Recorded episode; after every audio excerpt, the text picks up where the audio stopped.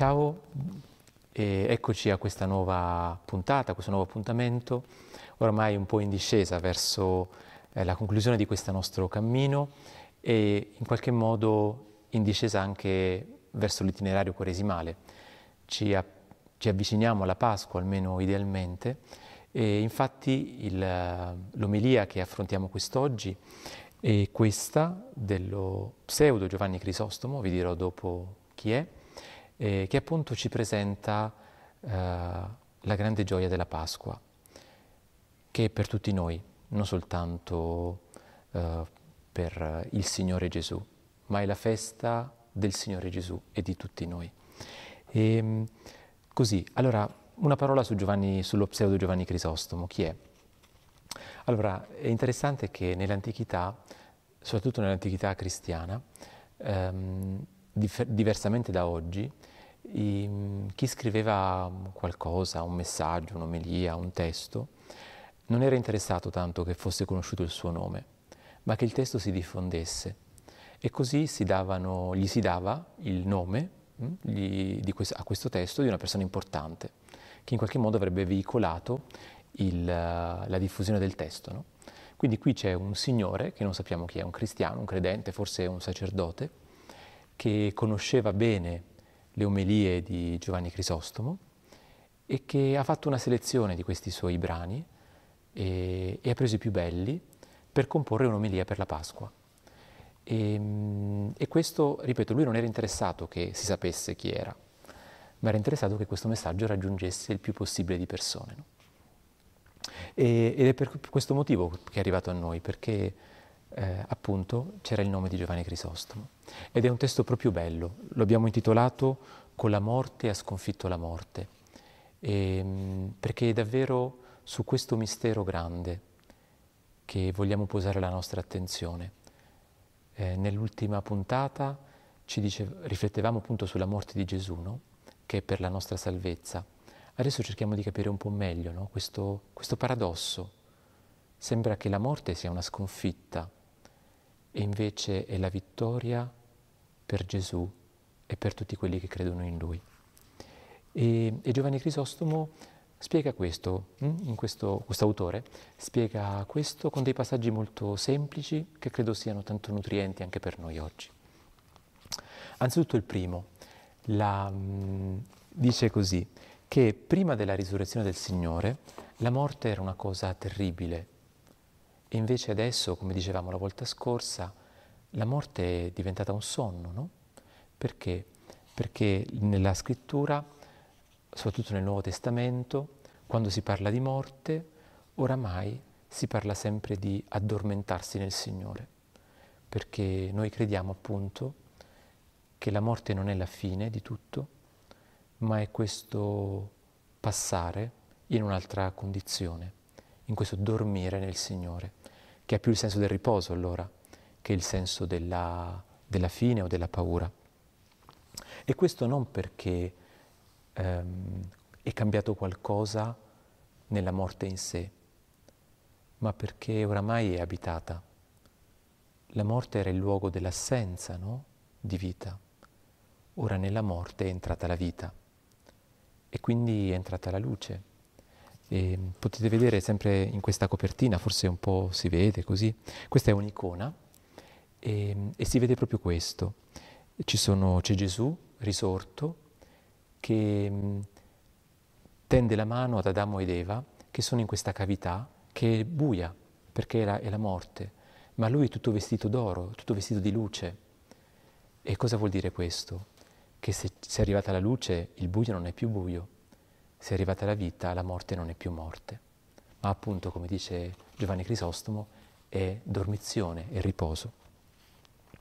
E, e in, questa, in questa omelia Giovanni Crisostomo riesce a fare anche tanta ironia, perché ehm, ci dice appunto questo, no? in fondo eh, il demonio ha vinto l'umanità attraverso tre passaggi, che forse ricordiamo dal racconto della Genesi, il peccato di Adamo avviene per tre passaggi.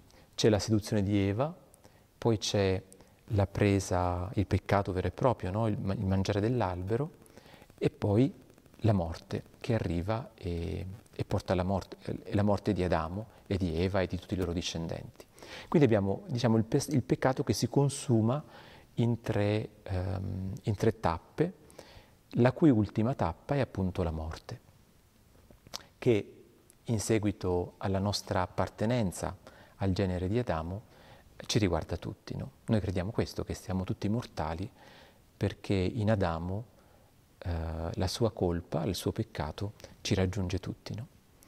E, um, un po' come una malattia, se vogliamo, no? una malattia che si trasmette, diciamo, geneticamente, anche se tra mille virgolette geneticamente. Mm? Una malattia che si trasmette all'umanità, la morte, in seguito al peccato di Adamo. Ora, cosa dice Giovanni Crisostomo? Con un po' di ironia, riprendendo eh, certamente tante, tanti esempi che erano comuni presso i padri della Chiesa ai suoi tempi. Dire che Cristo ha vinto il diavolo con le sue stesse armi. Allora, in Eva Adamo è stato tentato, in Maria l'umanità ha accolto e generato la carne al figlio di Dio. Prendendo il frutto dell'albero, Adamo ha peccato? Ebbene, sull'albero della croce c'è il buon frutto della salvezza che è Cristo. E mm, la morte di Adamo è la conseguenza, è come dire, è il compimento del peccato? Ebbene, la morte di Cristo è la vittoria sul peccato e il compimento della salvezza. Allora davvero un fa un po' ridere, no? Perché qui in qualche modo si vuole mettere in ridicolo il tentatore, no? Cristo non lo vince con altre armi, ma proprio con le sue armi, no? E questo, mi raccomando, non vuol dire, quando si parla della donna, che eh, Giovanni Crisostomo, i padri pensassero che è colpa della donna se Adamo ha peccato. Il racconto della Genesi presenta questa, questo, questo, andamento e, e, di per sé il fatto che la, la tentazione raggiunga Adamo attraverso la donna non è perché la donna è colpevole, ma perché la donna è l'essere più portato alle relazioni. Quindi di per sé è proprio un dono prezioso, quindi non è un'accusa verso le donne, al contrario. Ma diciamo in questi tre passaggi, in queste tre armi, Crisostomo vede la vittoria. No? Ed è questo su cui vorrei puntare un po' adesso l'attenzione, su questo tema della vittoria. Perché tante volte noi pensiamo che la risurrezione del, di Gesù è qualcosa che riguarda solo lui, no? Io una volta ho sentito una signora, eh, un'amica di famiglia, eh, che molto cattolica, che andava a messa, catechista, eccetera, no? che si trovava in un luogo di villeggiatura ed era andata a messa il giorno di Pasqua e, e appunto il sacerdote, stando al racconto di questa signora, aveva detto oggi dobbiamo essere felici perché Gesù è risorto, no? e, e questo è vero, però attenzione, la risurrezione di Gesù non è la vittoria dell'individuo Gesù, isolato, lui che ce la fa, beato lui, ce l'ha fatta, o magari il primo di tanti. E no, perché questo non farebbe onore al nostro Signore. Il nostro Signore, come ci dice Giovanni qui, non vince per lui, lui vince per noi. E la sua vittoria è già la nostra, visto- è già la nostra vittoria. E come vedremo, nel, nella sua risurrezione, noi con lui risorgiamo. Nella, nell'ultima puntata, no? fra due puntate, affronteremo il tema del battesimo, quindi vedremo come tutto questo riguarda ciascuno di noi proprio a partire dal battesimo. Ma intanto fermiamoci su questo, no? Gesù non risorge per sé, la sua risurrezione non è qualcosa che riguarda lui individualmente, ma la sua risurrezione è il nostro essere così uniti a Lui che oramai davvero la morte è un addormentarsi nel Signore e che la vita è già cominciata, quella vera, nel momento in cui abbiamo fiducia in Lui. Al punto tale che eh, Giovanni ha un'espressione molto bella che vorrei leggere con voi, proprio per ribadire questa fiducia in questa vittoria del Signore che è così reale, così profonda, che fa il baffo a tutte le nostre povertà. E lui dice così, non ho più timore, non tremo più davanti al nemico e non guardo più alla mia debolezza personale, ma penso all'ineffabile potenza che verrà a combattere insieme a me. Penso che tutti, no, se ci guardiamo un po' con sincerità, a volte siamo un po' amareggiati dalle nostre debolezze, dai nostri difetti, dai nostri sbagli, dalle nostre meschinità, non so. No? E paradossalmente, dice Giovanni Crisostomo, dare tanta importanza a queste cose, cioè amareggiarsi oltremodo per la nostra imperfezione, sembra limitare la potenza della risurrezione. Cioè davvero se io ho fiducia che, la volontà, che l'amore del Signore è vittorioso, ed è vittorioso perché Lui è uomo, quindi è vittorioso nella sua umanità, anche la mia umanità partecipa di questo. E quindi i miei difetti, i miei errori devono trovare il giusto posto, e cioè forse occasioni per chiedere perdono, ma non per, come dire, per fermarsi troppo su di loro perché il Signore combatte per noi. E infatti a un certo punto eh, Giovanni dice questa cosa ancora più bella, dice infatti per la risurrezione del Signore e per la nostra liberazione il cielo esulta, gli angeli esultano e dice ma grande no? Per gli uomini che sono creature inferiori rispetto agli angeli, Dio gli angeli gioiscono come se noi gioissimo per i cani. Adesso, adesso, adesso, è un esempio un po' magari esagerato, ma per dire, no? gli angeli sono superiori a noi, loro gioiscono per la nostra salvezza. E poi dice, però attenzione, non solo gli angeli gioiscono per noi, ma il Signore stesso è felice perché ci ha liberati. E questa è una cosa su cui spesso non si fa attenzione, no? Si pensa che il Signore muore per noi, che il Signore ci ama, che il Signore si sacrifica, che il Signore è paziente, ma raramente sentiamo qualcuno che dice che il Signore gioisce per noi, gioisce per noi salvati dal suo amore. No?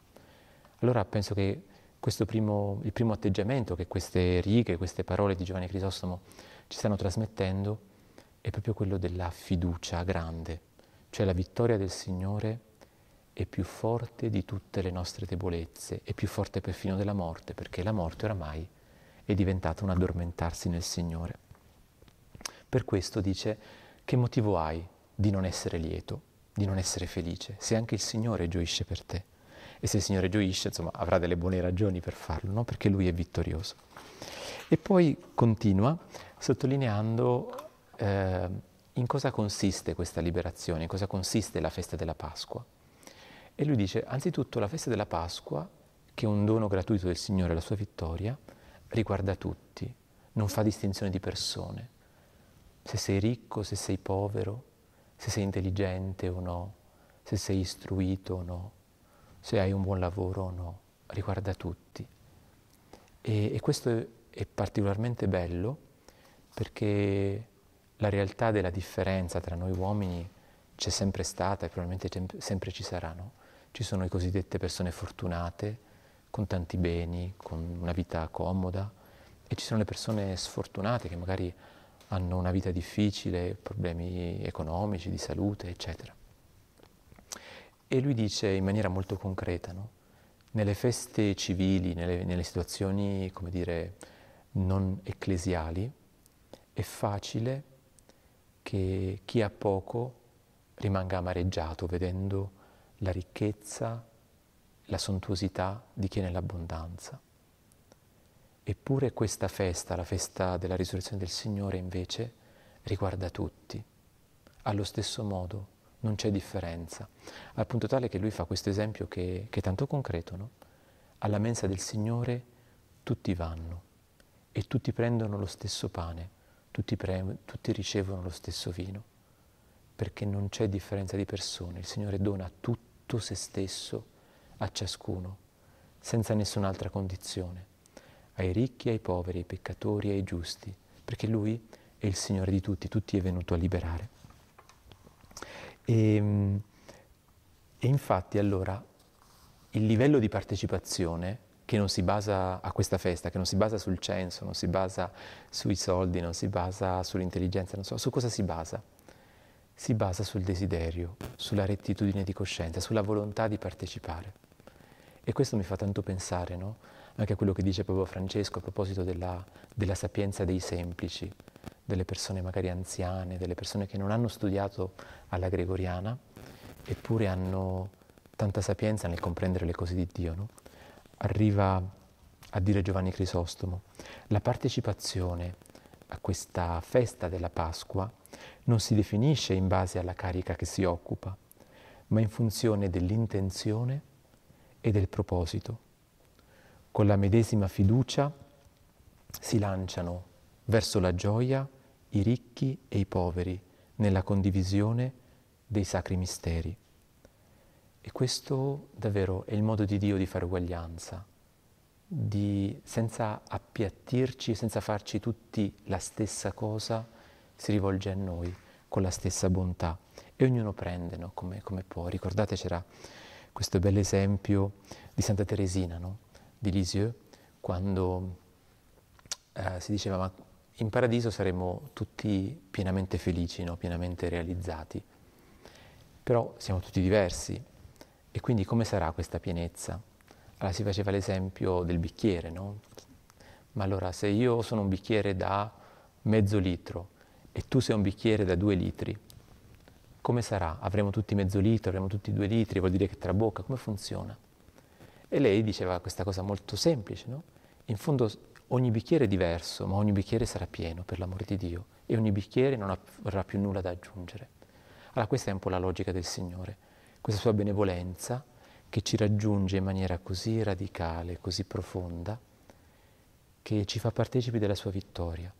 E quindi la Pasqua non è la vittoria di uno, Gesù, da guardare un po' con ammirazione, dice beato lui, ma il nostro essere partecipi con lui di questa vittoria, al punto tale che le nostre stesse preoccupazioni possono venire in secondo luogo, in sec- al secondo posto, perché al primo posto c'è la fiducia in Lui, che ha vinto e che ci ha fatti suoi, gioisce per noi e ci mostrerà il cammino, anche se siamo poveri, sbagliamo, se abbiamo dei problemi, per trovare davvero la strada, ed è la seconda parte della prossima puntata, della comunione della vita già nella nostra esistenza di tutti i giorni.